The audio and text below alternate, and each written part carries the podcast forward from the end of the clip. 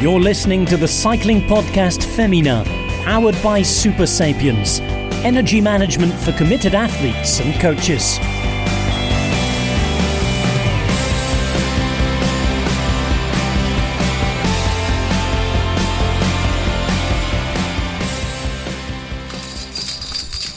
Ho ho ho! It's- Merry Christmas It's from the Cycling Podcast. well, uh, I'm Rose Manley, and I'm joined by my two little Christmas elves here, uh, Orla and Lizzy Banks. Are you guys in the, in the festive spirit at all yet? Well, I am now, thanks to you, Rose. Do you know what? I've been massively into Christmas this year, which sounds ridiculous, like it's something that I've only just discovered. But you know, some years the build up kind of passes you by, or you're kind of annoyed by it, you know? I purposely decided this year I was properly getting Christmassy and I was going to be domesticated and bake things and cook things and just be really Christmassy. So I haven't baked anything, I haven't cooked anything, but I've got loads of lights everywhere and I'm lighting candles every Oh. single day, which is lovely. Amsterdam in Christmas time mm. must be It is. beautiful. It as well. really I can't even. It really is. Yeah, it's heartbreakingly gorgeous. So yeah, feeling quite Christmassy now. You're pretty good at baking and things, Lizzy. Though I'm sure there's a Christmas cake, is there? To come? Angling for Um, one well, rose. we're actually going. We're actually going to the UK for the first time for Christmas for years. I usually go on a Christmas training camp for two and a half weeks and escape the Christmas madness. But um, I'm not fit enough to go this year, so we're actually going back to the UK. Um, so I'm actually looking forward to it because it'll be the first time that we've seen our families at Christmas for five years, I think. Um, Oh my so God. I'm Oh. ready to. We're going back on Monday, and I'm ready to get festive. But today I did uh, three and a half hours in the freezing rain, which did actually feel remarkably festive, but um, not particularly fun. Oh, with a Santa hat on, I hope, over the helmet. Uh, no, No. I did see a few a few plastic reindeer though. So does that does that? Count That'll do. festive? That'll do. Yeah, yeah. That would be a quick sleigh, actually. There, If you were pulling a sleigh, that would be there quick. was snow. That would be a quick sleigh. That Oh my is goodness. festive. Well, it's hardcore. That's I what love how now it is. Li- Orla's. I love how Orla's like all into Christmas and Lizzy's just like just really stretching for things that might be classed as festive, like snow. Is that? That's quite Oh, I'm gonna have to Lizzy. pretend to be. I'm not. I'm not a festive. I'm not really a festive person. I'm afraid, but I'm going to try. Okay, festive says the person next who is hour. literally wearing. You're wearing snowflakes on your jumper, Lizzy. You're actually the only person wearing a Christmas jumper. You here. win already. It's Yeah, the warmest exactly. jumper I could find because I was so cold to my bones after getting in from uh, from my lovely festive ride in the beautiful Christmas snow. There we go. We got there in the end. There we, we have it. So, well, Christmas obviously means a Christmas quiz that's coming up at the end of the show, but it also means obviously it's the end of the year, end of the season. Uh, so, we're going to be picking out some of the moments uh, of uh, the cycling season that uh, really meant something to us. But first, the news doesn't stop even at Christmas time, does it, Orla? So, give us your news roundup. It certainly please. doesn't. Can I first of all issue a bit of a disclaimer? As you both know, um, I've had a bit of a crazy week, and so this uh, news roundup might be a little bit all over the place, and I might be a little bit all over the place, and I can't even blame like eggnog or Christmas punch since I don't drink. Um, my son was in hospital all week. He's fine. He's had his appendix out, but it's just been a little bit uh, more fraught than usual. So just gotten back from the hospital about an hour and a half ago. So if I forget anything, I know Lizzy is my safety net, and she'll make sure that we'll have a complete news roundup between us, so it's all good. but yeah, we're a bit all over the place, but that is fine. I, I'm going to start off with uh, Leah Thomas, who has quit Trek Segafredo uh, with back pain. Uh, the US time trial champion has said she's taking extended time off the bike. She's had spinal surgery and she won't go back to Trek Segafredo for a second season. She put it all in a social media post and she says she hopes to be fully recovered in mid 2023, but hasn't confirmed her plans for then. So we wish her all the very best with whatever she does next and wherever um, her life takes her and with her recovery. Um, looking ahead to 2023, we will have the final expansion of the top division of women's racing. It's grown from nine teams, of course, in 2021 to 14 last year, and now we have the full 15 from the 1st of January. So, Phoenix de Koning our new name, our new team, formerly known as Plantur Pura, will be the 15th team in the Women's World Tour next season. The sister squad, of course, of the the new Men's World Tour team, Alpecin and they beat AG Insurance NXTG and Ceratizit WNT to the final place. So get used to seeing and hearing their name. Um, Annemiek van Vleuten has won the first ever Women's Velo d'Or Femme. Now, this is an award run by the French magazine Velo, which is owned by the same company that runs the Tour de France, um, ASO. I'm a little bit hesitant to give this even airtime, which which sounds terrible. She's obviously the most incredibly worthy winner, but I've got a bit of beef with Velo d'Or Femme from the last couple of years simply because Van Vleuten didn't even make it to the top 15, was it? Um, last year. And so now they've started a women's category. Great, she's won it. But um, it's voted for by a, a, panel of international journalists. And I remember being contacted by one of those journalists um, when I expressed my uh, distaste, really, that Van Vleuten isn't higher up. And he told me that every single journalist on that panel has been male. And when he brought it to uh, the, the the organizers they said that there simply wasn't the caliber of female journalists to include uh, in the judging wow. panel at the time, and that they were full. Oh my! So they so God. they couldn't add another journalist. So he um, offered to give his place to one of the uh, female journalists and also offered a series of names that they might wish to consider if they if they thought there was a female yes. journalist who might be worthy of deciding. Isn't so, that a shame that the one decent journalist in that group actually relinquishes his spot? Yeah, exactly. So true, Lizzy. Exactly, so true. exactly. So anyway, I don't know if they've included women now in the um, list of inter- international journalists who decide this because obviously none of us are good enough. So um, uh, who knows? Who knows? But anyway, Annemiek van Vleuten has won a prize from them, so that's good. That's great, um, and well deserved, of course. Um, Chloe Dygert, going back to uh, news on uh, injuries and and um, illnesses, she's had surgery to treat. I'm going to get this wrong. Supraventricular tachycardia. Is that right? SVT. Very good much much easier which is a condition which causes episodes where the heart the heart beats faster than usual um, now i'd never heard of svt before she's called it annoying rather than life threatening um, it's actually quite common. Is it more common than you would think? It sounds so awful. Sophie Wright had the same procedure. She had an ablation, um, and oh, you might remember yeah. it was I think it was back in 2019, perhaps, or 2018. But it, it's not that uncommon, and like you say, it's not it's not life threatening, but uh, it's something that you need to get sorted. Mm, yeah, because it can cause I remember cardiac Sophie arrest. Wright saying her it, yeah, because her heart rate would be Yeah. going up to like 220, and it would be up there for like you know Yeah. five minutes, which is just absolutely Yeah, and then the of. risk is that you throw off a clot, and then Mm-hmm, you know a clot can then move around your system, and that's obviously not good news. So um, you know if you if it's something something she was obviously experiencing and something that she needed to sort out, um, it seemed like a good time to have it, seeing as she was out of racing anyway. Yeah, exactly. Yeah, good on her. Yeah, you say about the heart rate. Chloe's peaked at. She had a recent um, basic endurance ride, an easy one, she says, and and this is the most recent episode of it, where her heart rate peaked at 219, sat at 205 for five minutes, and 195 for another 10 minutes. I mean, quite terrifying. But anyway, great, Lizzy, that you say not great that it's common, but obviously that it's that it's not anything to be too concerned about. She's had her surgery, and we wish her all the best in her recovery.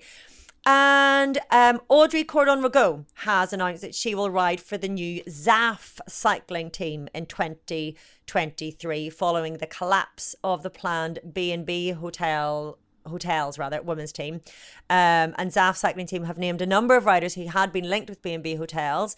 Um, Cordon Ragot will be joined by Lucie Jounier Canadian champion Maggie Coles Lyster Heidi Franz Michaela Drummond and Elizabeth Stannard. So of course the PS to that story is the collapse of B&B hotels. We'd all been hoping that Audrey Cordon Ragot would be headlining that new squad, that it would be um, a new outfit to contend with. But Jérôme Pineau, the former rider who had been running the squad and hoping to finance the whole operation, announced that um, all potential sponsors basically had fallen through, and the team, men's and women's team, will be no more. So, as far as I understand, still riders um, Chloe Dygert amongst them, wasn't she? Trying to um, Chloe Hosking. Oh, Chloe Hosking, sorry. Yeah. So I, I spoke with one of the riders who was uh, supposed to be on that B&B Hotels team and uh, I asked her what, what the situation was with riders looking for teams currently. Um, and I asked her if she would be able to speak about what happened. And we understand that at the moment there are some legal proceedings that are, are happening. And so um, the rider couldn't say anything publicly yet. Hopefully, they will be able to in the future. And that four of the riders from B&B Hotels team have been picked up by the Zaaf cycling team. Mm-hmm. Two of the others have found home somewhere else, and six, including Chloe Hosking of of most note, I guess, uh, are still looking for teams. As as I understand, as of a couple of days ago when I spoke to this rider. So. It's a pretty horrible situation. Um, they didn't, you know, they didn't know anything until a couple of hours before we knew everything in the press. Uh, they were still hoping it would all go through, and I think they were being sold the story that it was, you know, it was pretty much there. But unless you've got things signed on the dotted line, as I know, unfortunately, mm. from uh, experience of having teams folding as well, then um, yeah, unless it's signed and the deal is done, there is no deal. And so it's a very, very horrible situation for a number of riders looking for a team in in December. And uh, of course, with the news about Le Col Wahoo mm-hmm. losing one of their major sponsors for 2023, that also put a n- number of other riders into the market. And then when you've got two teams worth of riders looking for a home, um, it's a pretty tricky situation. It's really hard that Mm. I think with that B and B hotels one as well, it is really difficult. I mean, I know Jérôme Pineau slightly, and he's always come across as a really, really decent chap, and nobody has much bad to say about him, you know. And I think he wanted the very best for the team. And it's really difficult, I guess, when you're trying to secure sponsorship, how open and honest you can be about anything, because you're going to hope and have faith that the people who've come forward offering money will come through if you start to alert riders to the danger that it might not happen, then the difficulty, the risk is that they will look for contracts elsewhere. If you don't then have those riders, and then you've got no chance of getting the money. So I feel like he was probably in a bit of a catch twenty two situation as well, and, and relying on on the word of um, businesses who then decided not to invest their money in it. I've got huge sympathy all around. It is that thing that it's one of those things that if it had gone uh, well, uh, or you know, managed that all of the potential sponsors he had actually managed to get, then you know we wouldn't even be considering this. Mm. It wouldn't. It wouldn't be a story. We wouldn't know anything about it. So it's one of those. But it's one of those things in cycling, isn't it? That everything is kind of short term.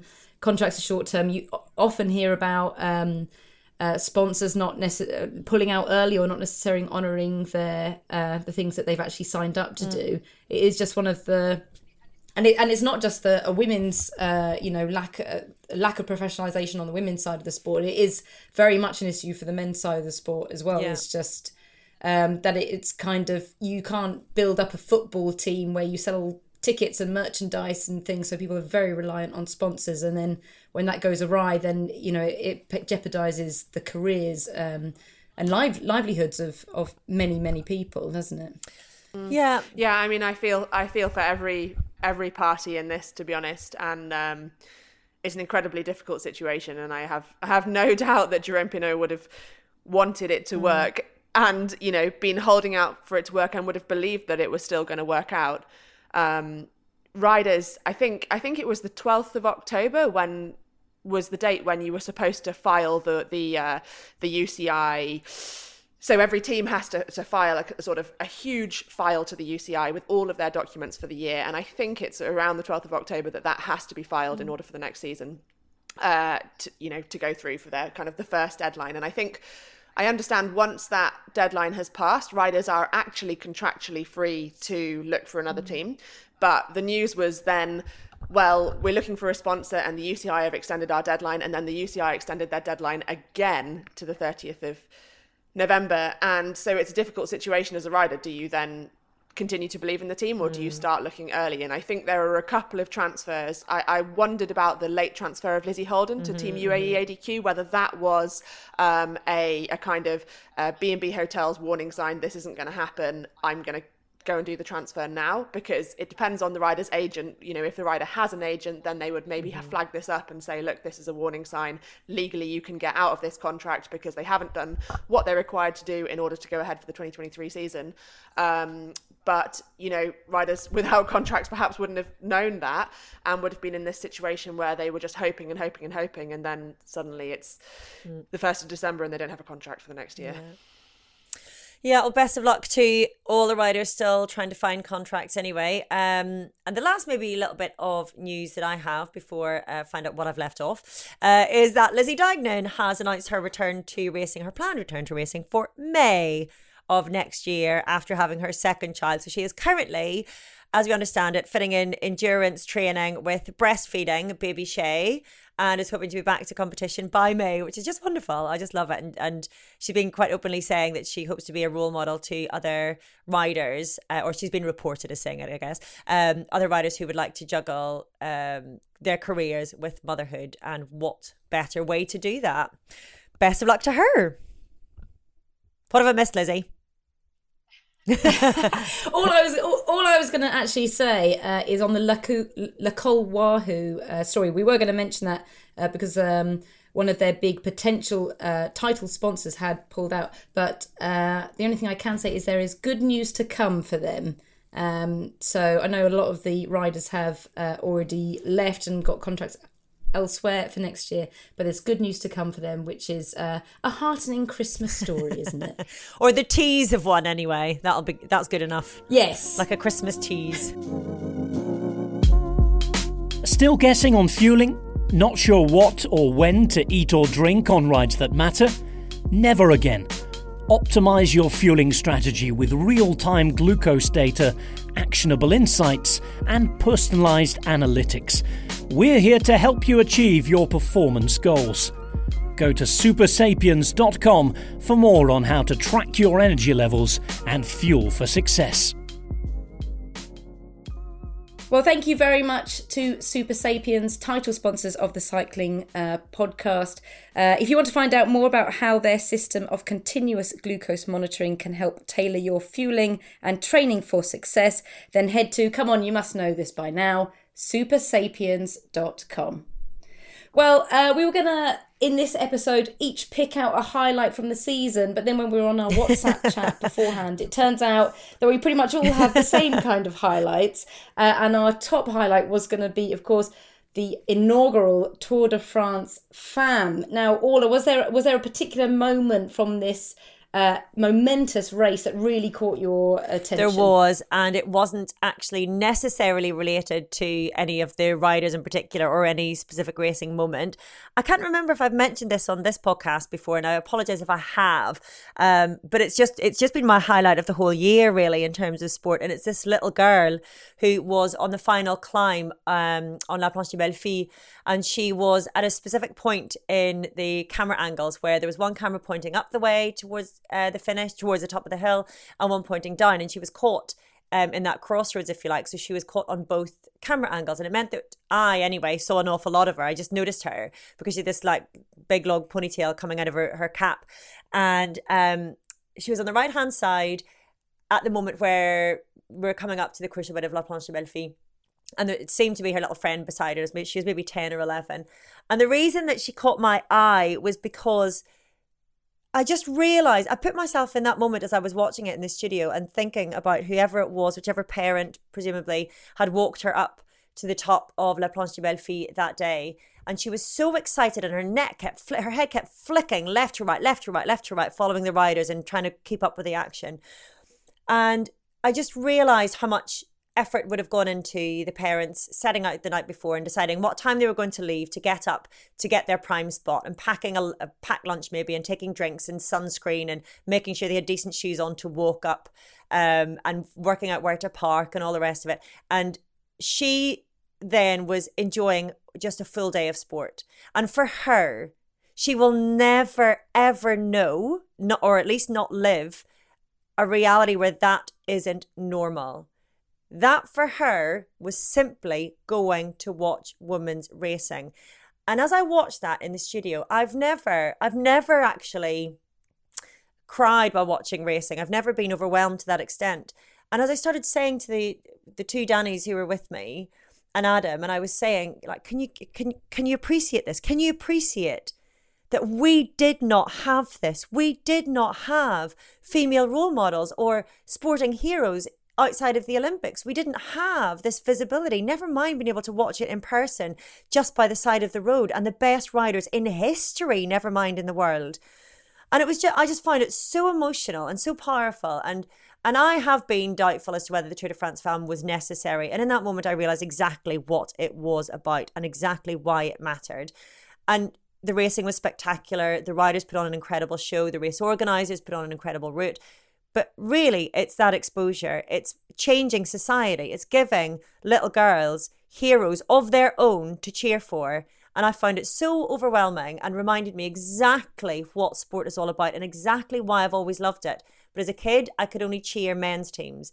And now my kids, both my girl and my and my boy, have women's teams and female athletes to cheer. And for me, that was the absolute standout, maybe of my sporting coverage ever. That little girl by the side of the road. No, I have to say, I was like you, Orla. I was kind of a bit of a, a skeptic, really, about whether we needed a Tour de France Femmes uh, at all because we have all these other races that are, you know, powerful, momentous. We already have these riders who are great heroes, great role models.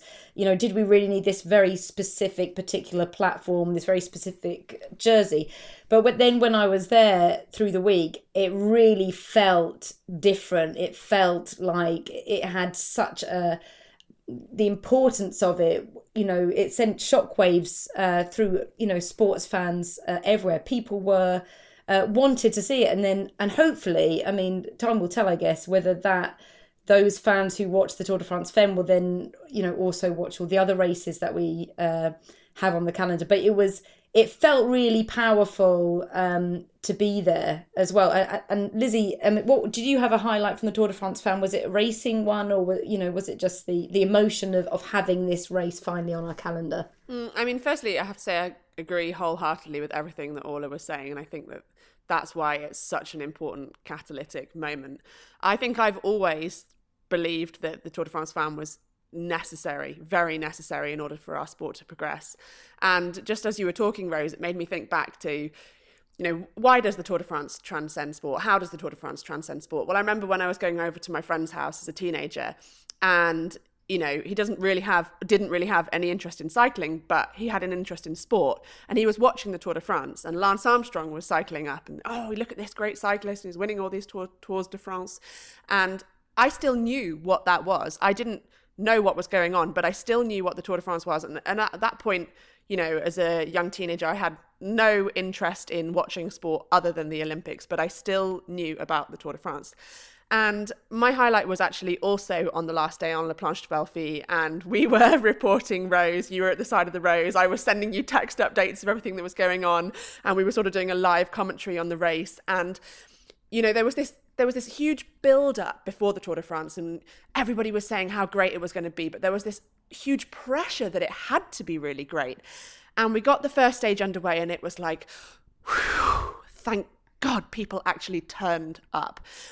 And then Marianne Vos went and won the second stage. And then she was in the yellow jersey. And you have this absolute icon, the best rider of all time, out and out, without a doubt, male or female, in the yellow jersey incredibly iconic image. And then as the week went on, it just built and it built, and more and more people came to watch. More and more people lined the streets. The riders couldn't believe it. The world's media was just absolutely going crazy for it. You know, Twitter was filled with news about women cycling, and it wasn't just because it was the, the Tour de France. The stories coming out of it were they were just so great. They were so exciting. Everybody wanted to know what was going on. Everybody wanted to listen to our podcast about the Tour de France, of course. Bien sûr. And then you have this incredible yeah. climax on the Planche des Belles Filles. You have Annemiek van Vleuten, the best stage racer in the world, in the yellow jersey, winning solo, going up this incredible mountain that is so steep that next yeah, to her, yeah. the motorbike falls over to a stop. I forgot. And she wins and she almost collapses mm. at the end because she's just so exhausted. And it was only at that point that Annemiek van Vleuten quite realised, I think, how important the Tour de France Femme was for women's sport. And it was just the culmination of everything and how successful it was and how beautiful it was and how hard it was and all of the stories that came out of it.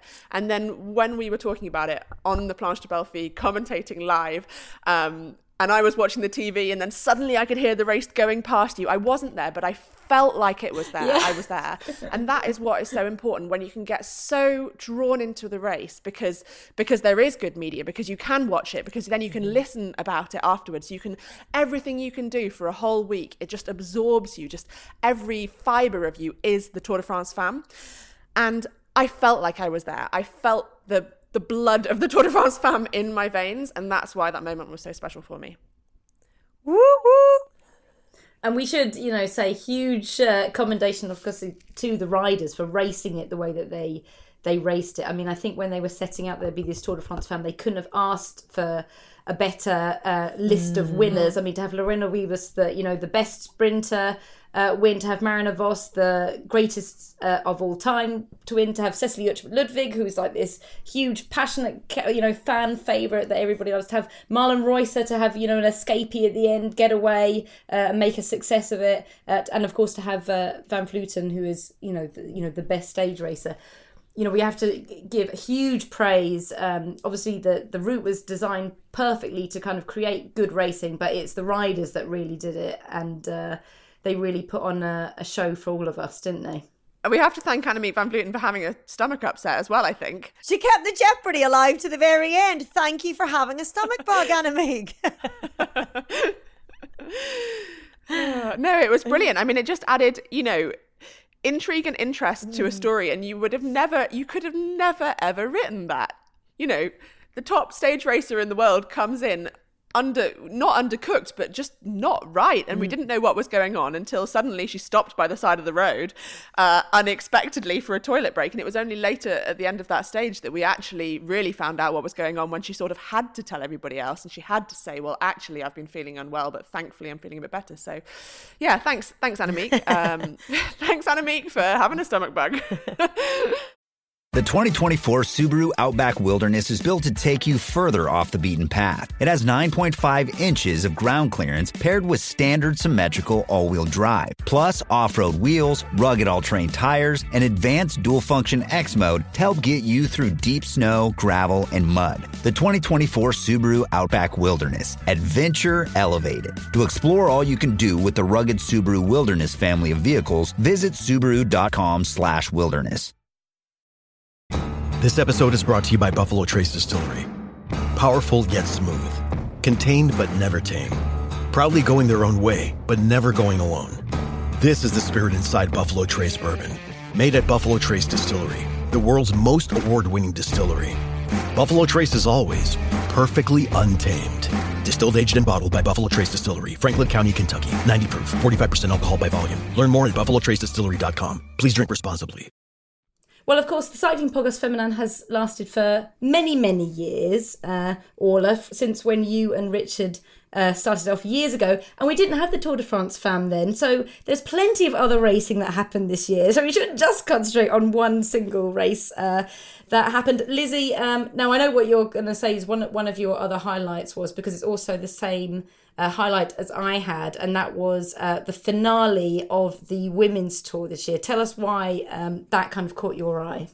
Well, the women's tour, firstly, has always been a race close to my heart because it's the race that I watched thinking that is how I'm going to become a professional cyclist and that is the race that I'm going to do. And one day I'm going to win it. And still, I hope that one day I will win it. But it was. It was an exhilarating race um, with a brilliant finale. And we've been wanting this race to be live for years. And finally, we got a live stream. And I, I really think that was a big catalyst for change in this race. Um, and then within the race, you had this great story of this rivalry between Grace Brown and Elisa Longo Borghini, who were absolutely fighting neck and neck for the win. Um, Grace Brown won stage four, then Elisa Longo Borghini won stage five, and they went into the final stage, stage six, on tied on time with Grace Brown in the lead on countback. Now, Grace Brown thought she had it in the bag, um, and she very almost did until Trek did a just sensational late lead out through the twisting, turning kilometer, last kilometres through the streets of Oxford. And somehow Elisa Longo Borghini was third on the line on the final stage behind Lorena Wiebes, who took the win. And that tells you what sort of finish it was. Um, and she took one bonus point to clinch the overall lead at the end. And I think one of the reasons why this makes it one of my favourite moments is not just because of the drama, but also because I was on the ground at that race. And so I was there with the public in Oxford and they were able to watch this live stream so excited and then see the riders come through and then afterwards and this is the great thing about cycling you can go and see your heroes you know it's 200 meter walk and there was Grace Brown just in shock at what had happened. She she found out very quickly that Elisa Longo Borghini had got that second and won um, and I remember interviewing her just after and all credit to her she was incredibly gracious but um, it was just a it was just a great event, and I am so glad that he's taken that step up to to have live coverage, and I think that that's just brilliant for the event and and for women's cycling as a whole.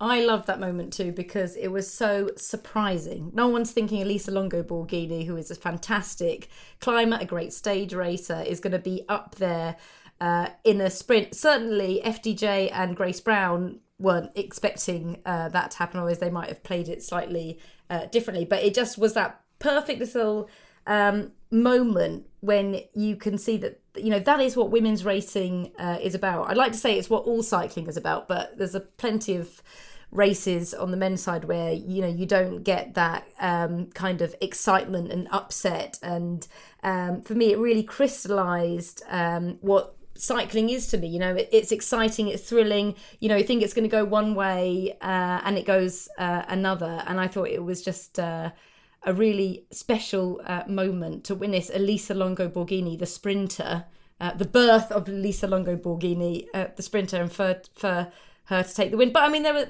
I mean, it's been a, it's overall, it's been a, um, a fantastic season, hasn't it?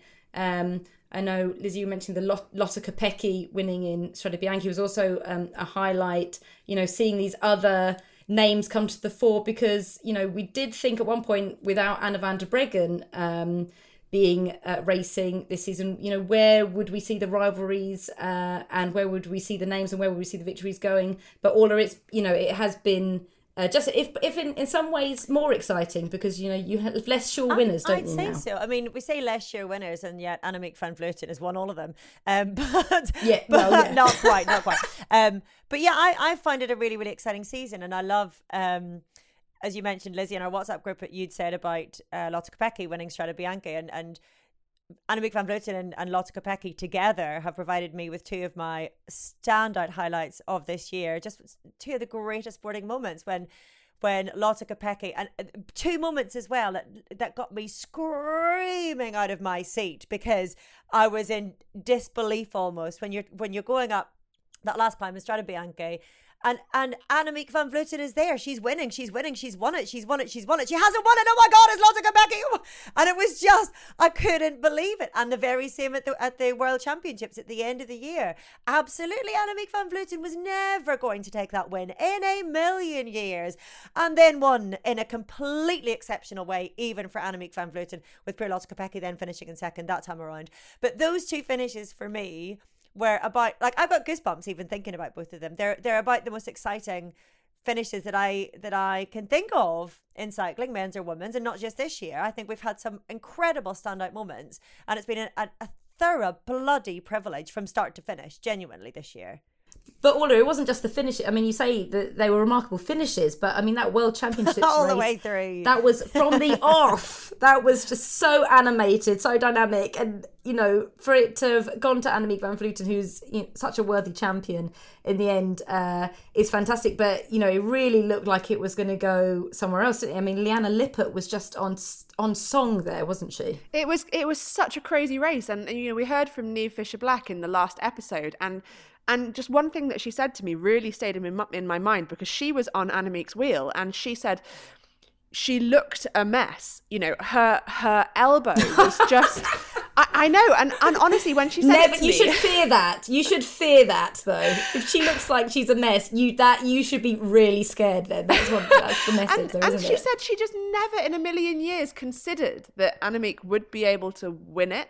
And that's why Annemiek van Vleuten is the most sensational athlete because even when you completely um, well we have we I have hopefully we have finally learned never write her off. But even when you think there is no way that she can do this and you know this goes back to uh Omloop Het Nieuwsblad you know it was Demi Vollering and it was Annemiek van Vleuten coming into the sprint and we all thought we all thought that Demi Vollering was going to win because Demi Vollering had been on Annemiek van, Annemiek van Vleuten's wheel for about 10 kilometres. She was just driving it and driving it. And we thought, well, Dem- Demi's, Demi's got this in the bag. She's, you know, on paper, she's by far the best sprinter.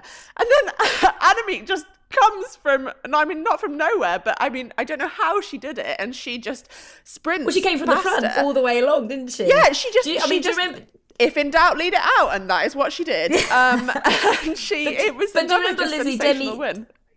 Oh, Demi Vollering's face. Uh, Yeah. Do remember? I mean, I mean, this is also like wetness. This is you know when you should be at your kind of freshest uh, coming into a race, and Demi Vollering's face being you know stuck in Annemiek's wheel and just not just feeling like I can't take a turn. I can't come around this person. No, and I'm she knew that she, she knew that she was just going to blow if she came off the wheel. So I mean, obviously she had teammates behind, but it was more than that. It was that she simply couldn't. And she said afterwards in the interviews there was a side wind, so you know really she wasn't getting as much benefit as it looked like, but she was she was still behind.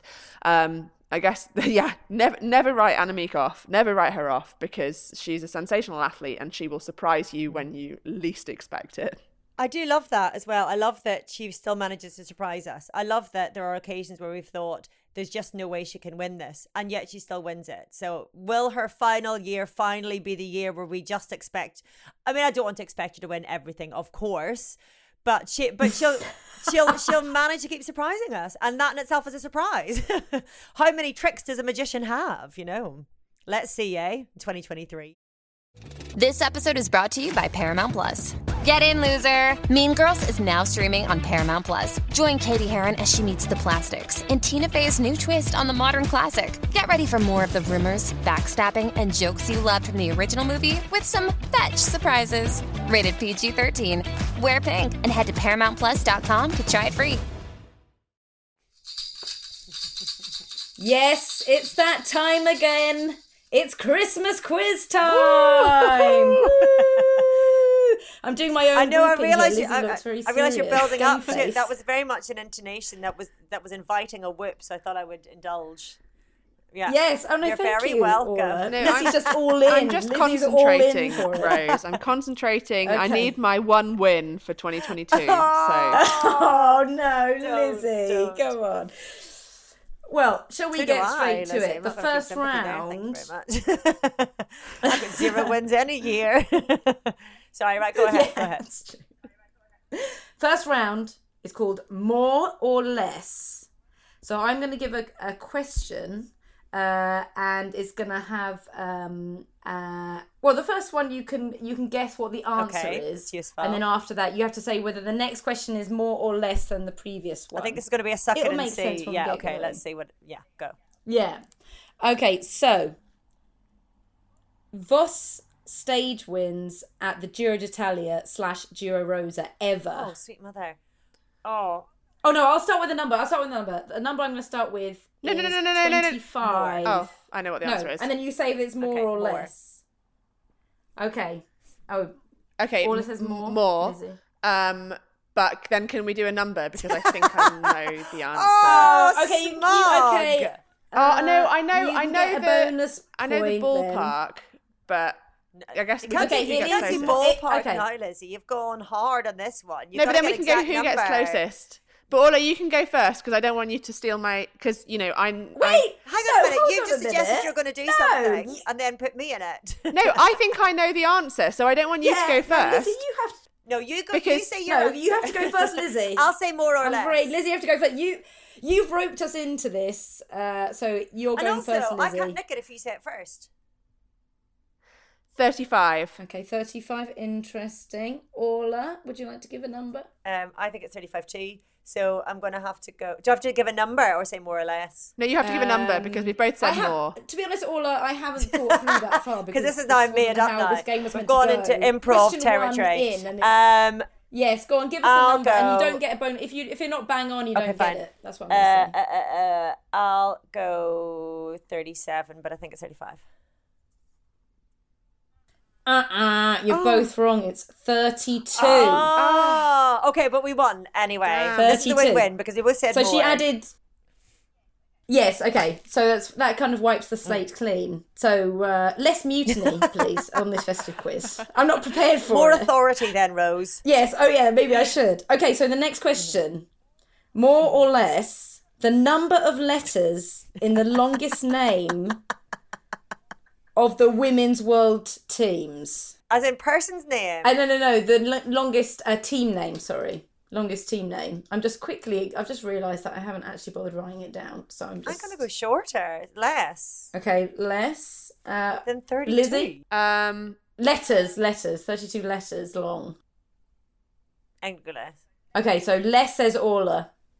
Lizzy. Less because I think the FDJ Nouvelle Aquitaine Futuroscope. Oh no, because it might be um, Roland Cogeas, Cogeas. Uh, You can't count them. Lizzy, give us an answer, please. Oh, less. You both said less. You're both correct. Ooh, what? It is less. The number of letters is 26 letters in Roland Cogeas Edelweiss squad. Oh, Okay. I was seeing if you might might forget. I want that a one. bonus point for Um, remembering that they were the one with the longest name. Lizzy, less of the bonus Lizzy, can points. I ask? We Can I just ask, don't have the When time. you say you haven't been uh, with family for Christmas for five years, is that out of choice, or have they banned you because of your approach to Christmas quizzes? if they listen to this episode, it might be six years without spending Christmas with your family. Okay, so the number in mind, everybody, is Okay. 26. Okay, so, and we want quick answers here. The number of riders with the word van in their surname among the world teams, the 14 world, you know, the world teams, the top teams. So 26. Orla? Less. Yes, correct. Less. God, no flies on you guys. There is actually, this surprised me, only six. wow.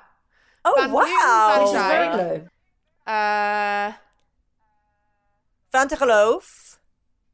Oh no, because they're She's um, not World Tour. Not a world. Oh, she's not tour, Women's World yes. Tour. Yeah, yeah, yeah. And the others were Anyway. Van den Broek-Blaak, Van Anrooij, Vandenbos, and Vanderhulst. So those are the Very good. those are the six. so um, six. Okay. Okay, this is a, a very intellectual answer more. intellectual question. the number of nails that Lorena Wiebes painted yellow at the Tour de France Femmes. So she had all her nails painted. I'll give you that for free. But how many were yellow nails? And six is the number that we're working with. Probably less. You going Both for less? about you four. saying are you saying less? I'm gonna go less. I'm- I would, I Lizzy's go going for I was- more. if No, no, no, no. I've gone for less. go for I'm just trying to get all tan. this. Oh, you both more. gone for less. Because she had Oh, okay. five. She had five yellow, five green. Well, uh, the, Ah. it is. It was less, so you're both right. This is just not the com- competition that I'm looking for here. It was four, yeah, four yellow on one hand, four green on the other, and her fourth fingers were a kind of Hang on. brownish colour. Hang on, do I get a bonus point? I said four. We're not. No we're, bonus points, Just, no, Paula, were you not we're listening we're just not stepping down. I'm taking I'm taking an honorary bonus point for that Okay, here we go. Last question. in my head. Right. So four is if the it's number we're count back, I should have get that. Okay, go. The number of people it took to open the winner's champagne bottle at Le Samyn. So it was Emma Norsgaard, including Emma Norsgaard, was the winner, and she uh, was trying to open her bottle of champagne. Four is the number that we're working with. Was it more people or less people than Oh, that? so I'll go more. I'll go. I'll I think you're five. Trying to catch us out, and I I'll go- think it's the more. same. Because I think it Okay, was so you're saying three the on same. the podium plus one person from a helper. Okay. Orla, you're saying Okay, I've I've gone more. I've gone five. more. Sort it. Okay. We have a winner now. Thank God. Because I've got no more oh! questions on this round. It's all And the winner is Orla. the answer was five people. You almost remembered it perfectly, Lizzy. It was the. Oh, Lizzy. Lizzy. I've never. It's not seen over. It's not over yet. amazing. It's not over. It's not. That's only one round. It was. I that was I one round. I'm gonna Uh, do a it Van was, indeed. Yeah, I'll take that though. Oh, I see. You're just Come moving behind. into it. this is just the first climb. This is just when we expected you to go in At the end, Orla's going to go. She looked a powder for the complete mess. Late I mess. never. No, I have to say, Lizzy, you did remember it almost perfectly. It was the three uh, riders on the podium uh, trying to do the bottle, plus two uh, podium officials who came over to help Emma Norsgaard open her winner's champagne. So there we, we have a winner for round one, and that is Orla. Whoop, whoop. Congratulations. But will she Thank you. I'll take that. Um, on to uh, will she carry on winning into our next round, which is That's how you're building up this drama. I know what uh, building up the drama You're slash trying to find, find, my notes next round is. Yeah. for the next round. We call this one winner winner garden strimmer. Um, this is. Uh, I I was I was desperate to do a motto or notto um, this year, but I found that all of the teams have stopped doing their hashtags and their funny mottos. Apart from Canyon SRAM, actually, you- they they still have breakaway to challenge, which is great. But I think you shamed them out of it. I know, I you're feel so a bit like terrified that. of featuring in motto or notto Uh, that they all decided to change their branding strategies. I've bitten the hand that feeds me. I know, I Yeah, really yeah, have, and now I've got nothing. But winner, winner, garden strimmer. So uh, we've got uh, five uh, races, and I'm going to give you options, and you guys have to tell me Okay. what uh, out of the four options the rider won. Okay, let's go. So the Ronde de Mouscron, won by Thalita de Jong. Did she win A, an annual family pass for Plopsaland, which is a Belgian theme park, in case anyone's wondering. Not toilet themed, surprisingly. B, a pair of ornamental ceramic horses. C, a six foot sausage. Or D, a life size chicken made out of chocolate. So, um, I I guess. love how all of these are entirely plausible. no, that's what's aw- that's what's awful love about cycling. cycling. it could be all of them. I'm going to go. Um, Lizzy, are you Googling? No, you I'm trying to remember. Oh! I was um so I was given. It was just so funny when you No, said the ceramic Lizzy, you can't have this. I'll show you Oh, what I'm googling because I was. Um, there you go. So you'll believe me now. Um, I was given uh, on the podium at Thüringen Rundfahrt um, a a salt and pepper shaker with the heads of uh, Goethe and Schiller. I, I two two Oh, German right. people of historical note who I'm afraid I can't actually remember Oh. who they are. Um, and it was just so funny to have these salt and pepper shakers of these um, historical German figures. So I had no idea who they were. Do you still have them? Uh, I gave them to my father-in-law, who thought they were just brilliant. Um, Do you hate your father-in-law? no, he has a collection of all sorts of bizarre items like this. But anyway, I'm going to go for Plopsland. Okay, an I'm annual go family for pass six-foot for. Plopsaland. All of you're saying is six foot sausage. Six foot sausage. I can tell you that it was in fact Chocolate chicken, the innit? chocolate chicken. Oh. It was the chocolate chicken, ladies. I'm sorry. okay, okay. No points fine. there, That's- all square. The uh, Ronde van Drenthe, which is actually famous for its winners' prizes, I would say. You often hear about um, what they've won. Won by Lorena Wiebes uh, this year. Um, did she win a deep fat fryer, a meat mincing machine, a pineapple coring device, or a tube of shower cubicle sealant? I think it's funny because there's one. This is like Drenthe going through and, one of those um, homeware magazines that come through your letterbox. And Drensacht also has bizarre prices, and I think they usually win. Uh, I think I even said prices, which is what the Euros always say when they mean prizes. They say, "Ah, I won these prices," um, and I think you win a bike at Drenthe, and it's like a bike. Sorry, at Drensacht, you win a bike and a toaster or something. So I'm going to go for Fryer. I think deep fat fryer. I would actually, I would have thought air dryer to be honest, but I'll go for deep fat. Yeah, I thought it was air fryer as well, but maybe it is deep fat deep fat fryer. Oh my god, there's there's too much knowledge here. I don't know what an air fryer is. It's like but a little- you are both correct. fat. We've got one There's on a the good counter. chance that you two are correct and I am wrong because I don't know what an air fryer is. but yes, a um a fryer of unknown. It was an uh, air fryer, definitely an air fryer. Jen, yeah, How do you know that? That's ridiculous. because it's the thing these days, isn't it? An air fryer. I've actually got one. dryer, I've got one is not. there. It's on the. It's frying see it without in the, the, with minimal oil. Oh, They're, they're should brilliant. it too. You can heat your mince pies up in them. You know, it's far more efficient than using the oven. Wow. You can cook anything in them. They're absolutely brilliant. Uses very minimal amount of fat and cooks it very well. And yeah, if you just want to heat up something, much more efficient. Lizzy, if you just only made a better effort in the Ronde van Drenthe, then you'd have a chance of owning two air fryers. I will try my hardest next year. Yes, please do. Okay, so on to the next. The Lotto Belgium Tour, the green jersey winner, this is, uh, Ally Wollaston. Did she win? Um, I've, oh no, I have remembered the answer. Okay. Um, A, a crate of leeks. B, eight kilos of dry dog food. C, Johan Museeuw's biography. Or D, a year's supply of lint rollers. I think I know the answer. I'm going to let Orla Wollaston. go first. Okay, so I'm going to say a crate of leeks. I think it was the dog Creative food. leaks. But you know, maybe you'd need the lint, the lint rollers if you had the dog ah. food because you know then you'd need to get the dog hair off your clothes. So. But I think the dog food. The answer was indeed eight kilos of dry dog food. Well done, Lizzy. What if you didn't have a dog? I think she. No, I know. did I ha- don't. Oh no, I think she gave it to a teammate who had a dog or something like that. Wow, wow. But creative leaks is a Sometimes I gotta say cycling cycling is a bit isn't shit, isn't it? I mean, really, if you're looking for a career to aspire to, you Yes, know, the dog food. If I'd been given eight kilos of cat food on the podium, I'd be absolutely delighted. To be honest,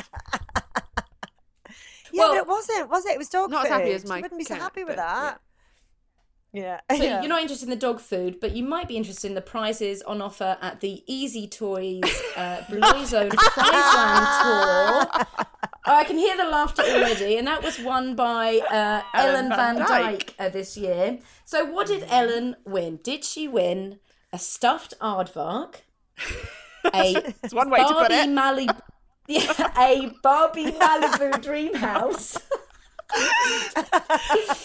uh, C, four dozen eggs, or D, a vibrator.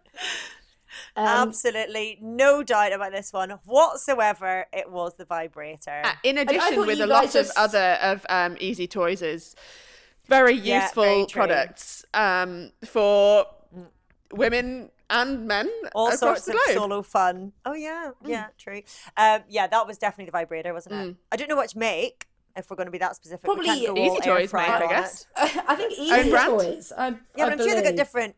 I'm sure they've got different kinds of. Yes, Anyway, no, that's true. But well, well done. I mean, we're going up against two total pros uh, here. Indeed, uh, it was a vibrator that Ellen Van Dijk won, uh, alongside, as you said, Lizzy, um, some blindfold and some other um, think, personal accoutrements. Uh, we'll say, but okay, this is. So we've got so Lizzy is one point ahead, and we're going into the last question. I should have gone for chocolate chicken and knew it. winner winner garden strimmer and that is the lotto Thüringen tour which was won by Alex Manly did she win a uh, a litre beer glass in the shape of a boot b a blue meter tall stuffed dinosaur toy c a basket containing 17 different types of nougat products or D, all of the above? Oh, all of the above. Yeah, She's going That's all of the above. All of the Lizzy, what are you going for? all of the above.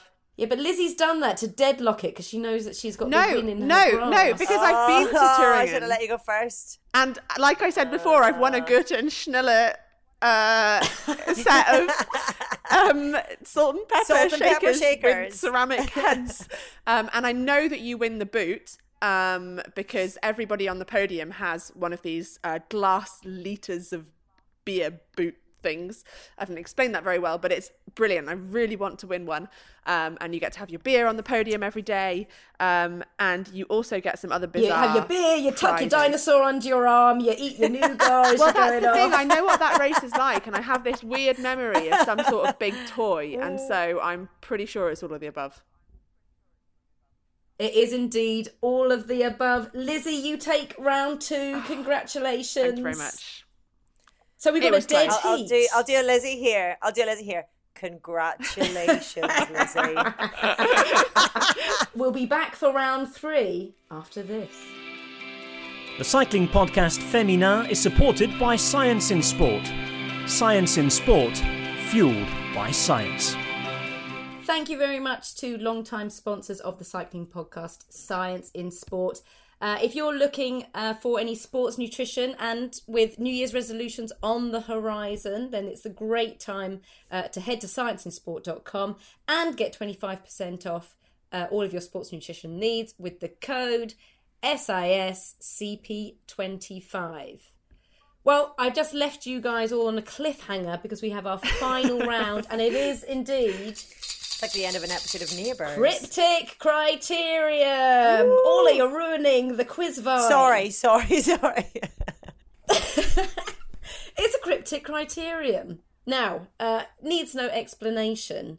And uh, this is good because this is like the experience of Orla with the passion of Lizzy. Because I know pa- Lizzy's quite passionate about these cryptic criteriums. so we'll see. My experience will- has generally been been in losing the cryptic criterium. However, Oh, right. But yeah, I'm ready. You had bad, ready. bad tactics, and Richard had brilliant tactics. so- yeah, exactly. I know. That's true. I'm gonna channel Richard's that has tactics. Orla learnt. Oh, what be silent quiet, while wait for Orla I, to say the answer. while I work out the the answer slowly but audibly. Yeah. Yeah, yeah. I mean, Richard's tactics didn't make for great listening, to be honest, but it did make for great winning. So And let's be honest, that's all that matters, we'll see how this one Yeah, plays yeah. out. Okay, are you ready? as will Mm-hmm. ever be. Half blind underground mammal, half adult male. Ashleigh Moolman Pasio. Yeah!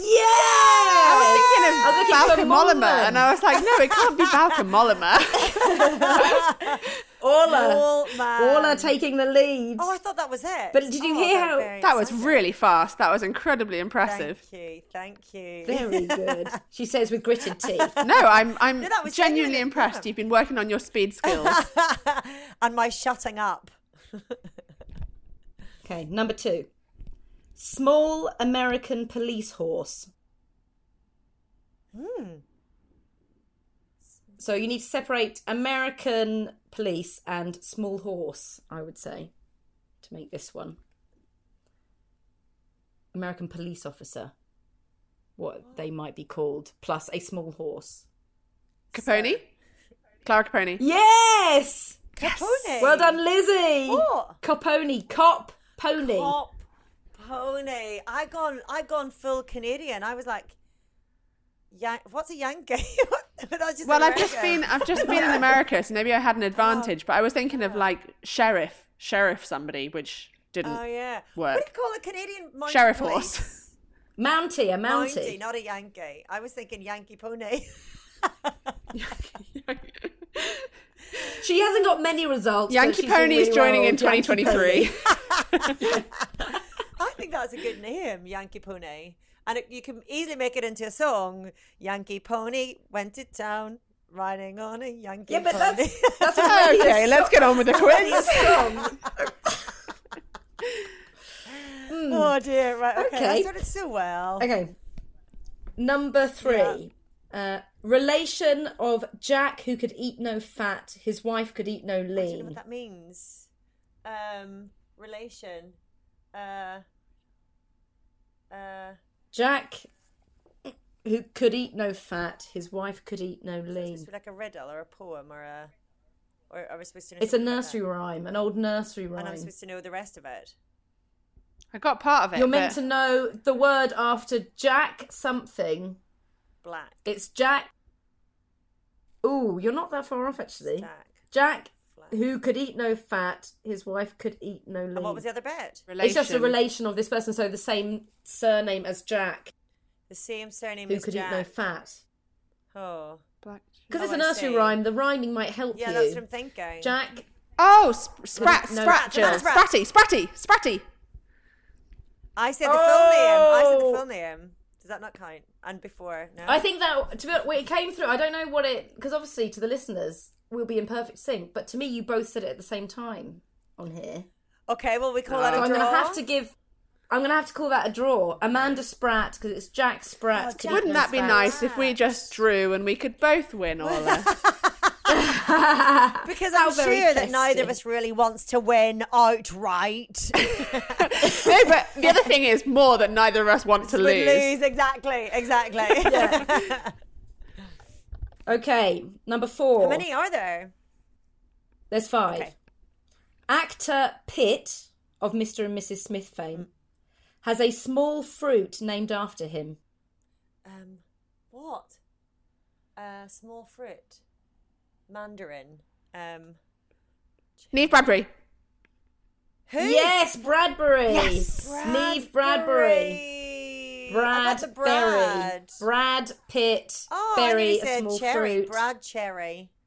Not quite the same. Bradbury. yeah, Brad cherry. I could have said that quickly and pret- pretended it was my accent. Oh well.